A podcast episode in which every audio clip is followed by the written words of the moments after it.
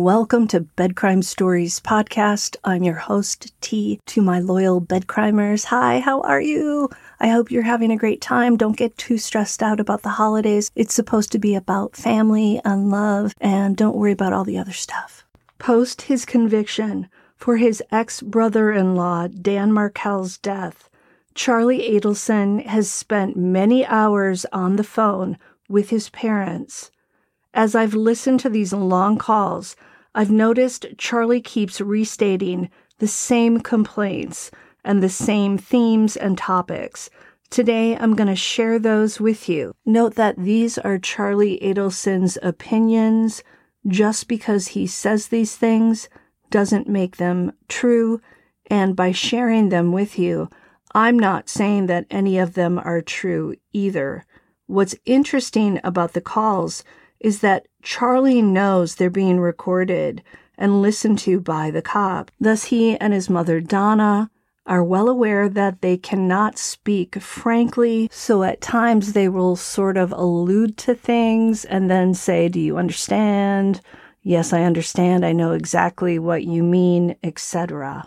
Number one, Charlie believes that Tallahassee, Florida was never going to be a place where he could get a fair trial because one, his sister, Wendi Adelson, in her book, portrayed Tallahassee as a backward, small town with not very bright people living in it. Charlie even described one potential juror as looking like, quote, an inbred. It's so rude and condescending to say such a thing. And two, there are, per Charlie, nine law enforcement agencies in Tallahassee which means most of the jurors or potential jurors had law enforcement connections. Charlie tells his parents that during the voir dire process, he couldn't pick even one juror who would be good for him.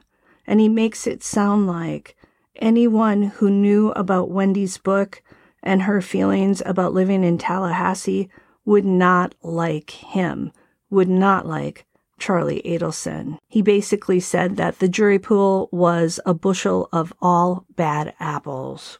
The second repeated theme that Charlie discusses is that the prosecutor, Georgia Cappleman, misrepresented the meaning of reasonable doubt to the jurors.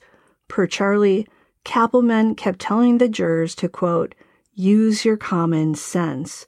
Charlie also felt Cappleman was exaggerating her southern twang to get the jurors to see her as one of them and to achieve a sort of folksy persona that would make the jury like her and be more agreeable to the information she was sharing. The third theme is that Charlie insists he'll be fine in prison, provided he is placed in protective custody. He goes on at length about the dangers that many convicts face from other convicts in prison, and this very much upsets Donna and Harvey.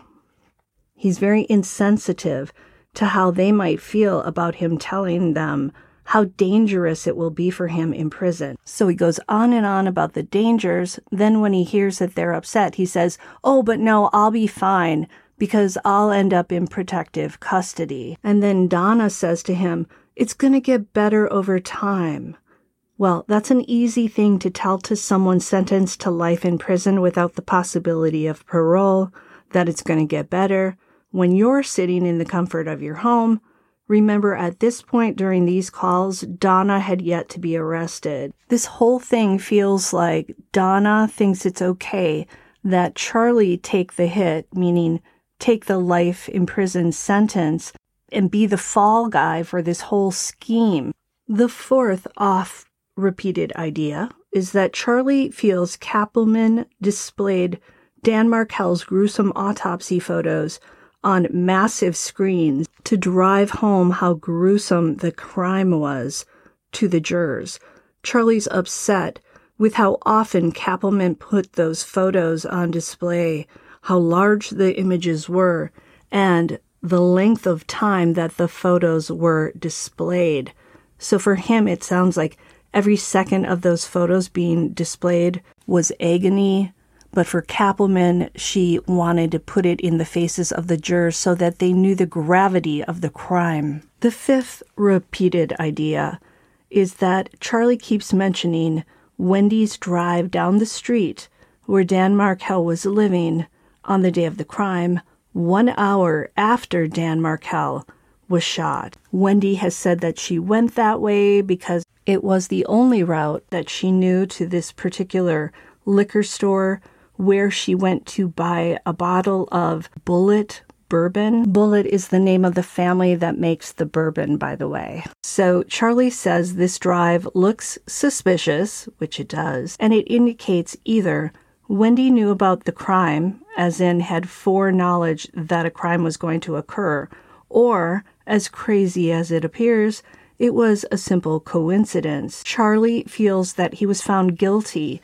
in large part because this drive that Wendi made made it look like Wendi had prior knowledge of the crime, and that would imply that the prior knowledge came from Charlie Adelson. Charlie also believes that Wendi's travel on the day of the crime was a big piece of evidence that got him convicted.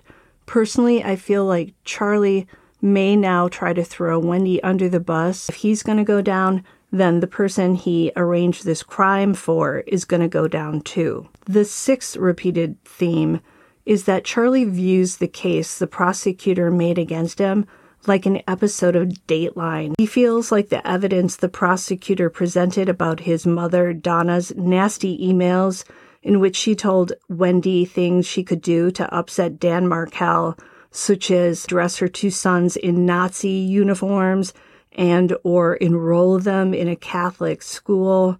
Markel was devoted to his Jewish faith and he was raising his sons in that faith. Charlie feels that Cappleman used Donna's emails to portray the Adelsons as a crazy family.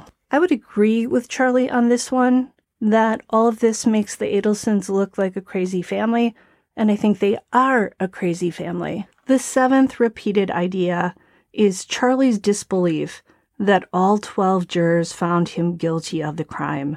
Charlie was certain at least one juror would find reasonable doubt to believe he was guilty. But clearly, that's not what happened. He thought he would either get a hung jury or be found innocent. Charlie has spent a lot of time prior to getting convicted envisioning walking back into his house after being acquitted. He dreamed of which restaurants he would go to, etc. He never once considered that he'd be found guilty. To me, this indicates that Charlie was engaging in magical thinking. He wasn't clear headed about the evidence. He was blind to how his extortion story would come across to the jurors. He thought they'd buy into it when it sounds like no one did. And apparently his lawyer kept telling him everything's going great. You're going to walk out of here. The eighth repeated idea is that Charlie expresses upset that he did not listen to his gut and instead allowed other people to talk him into doing things a certain way that was different from how he thought things should be done. Charlie told his parents I'm too smart and I have too good of a gut. End quote.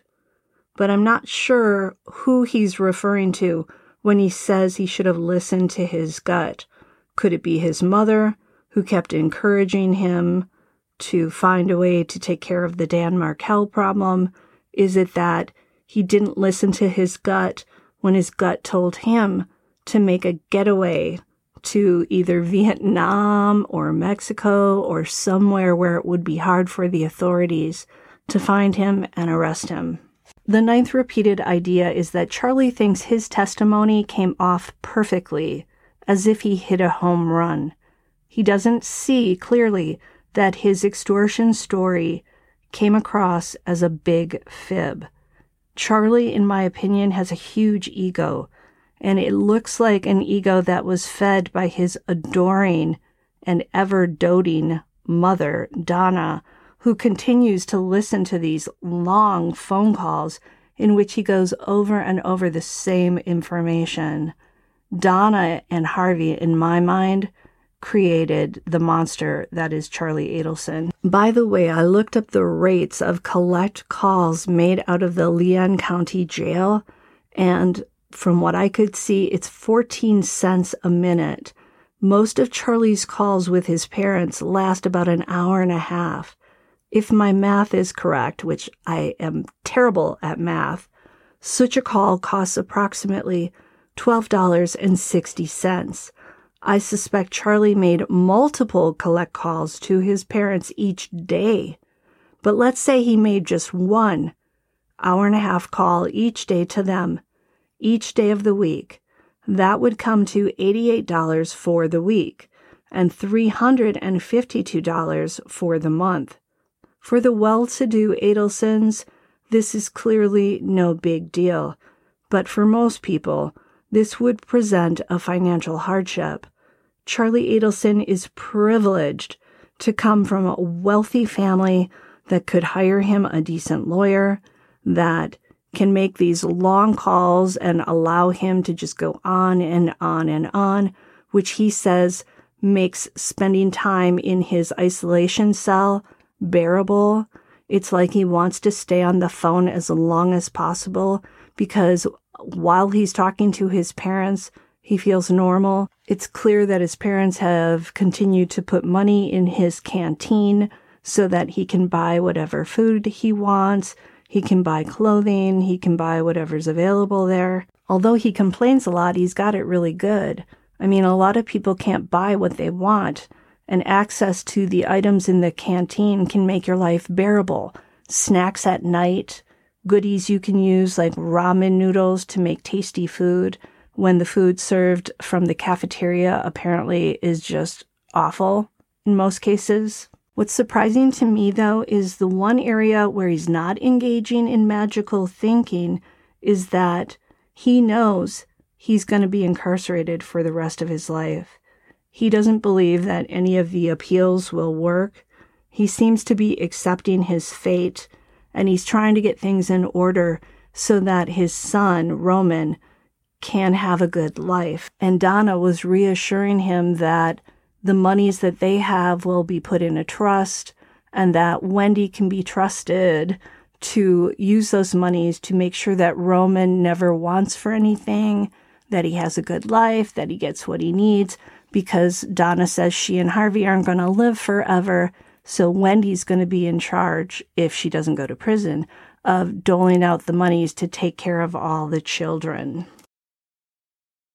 So I'm wondering now that Donna has been arrested, is Charlie having phone calls with his father, Harvey? In so many of these long prison calls, Harvey was there, but he was in the background and he wasn't saying much. He doesn't seem to be much of a talker.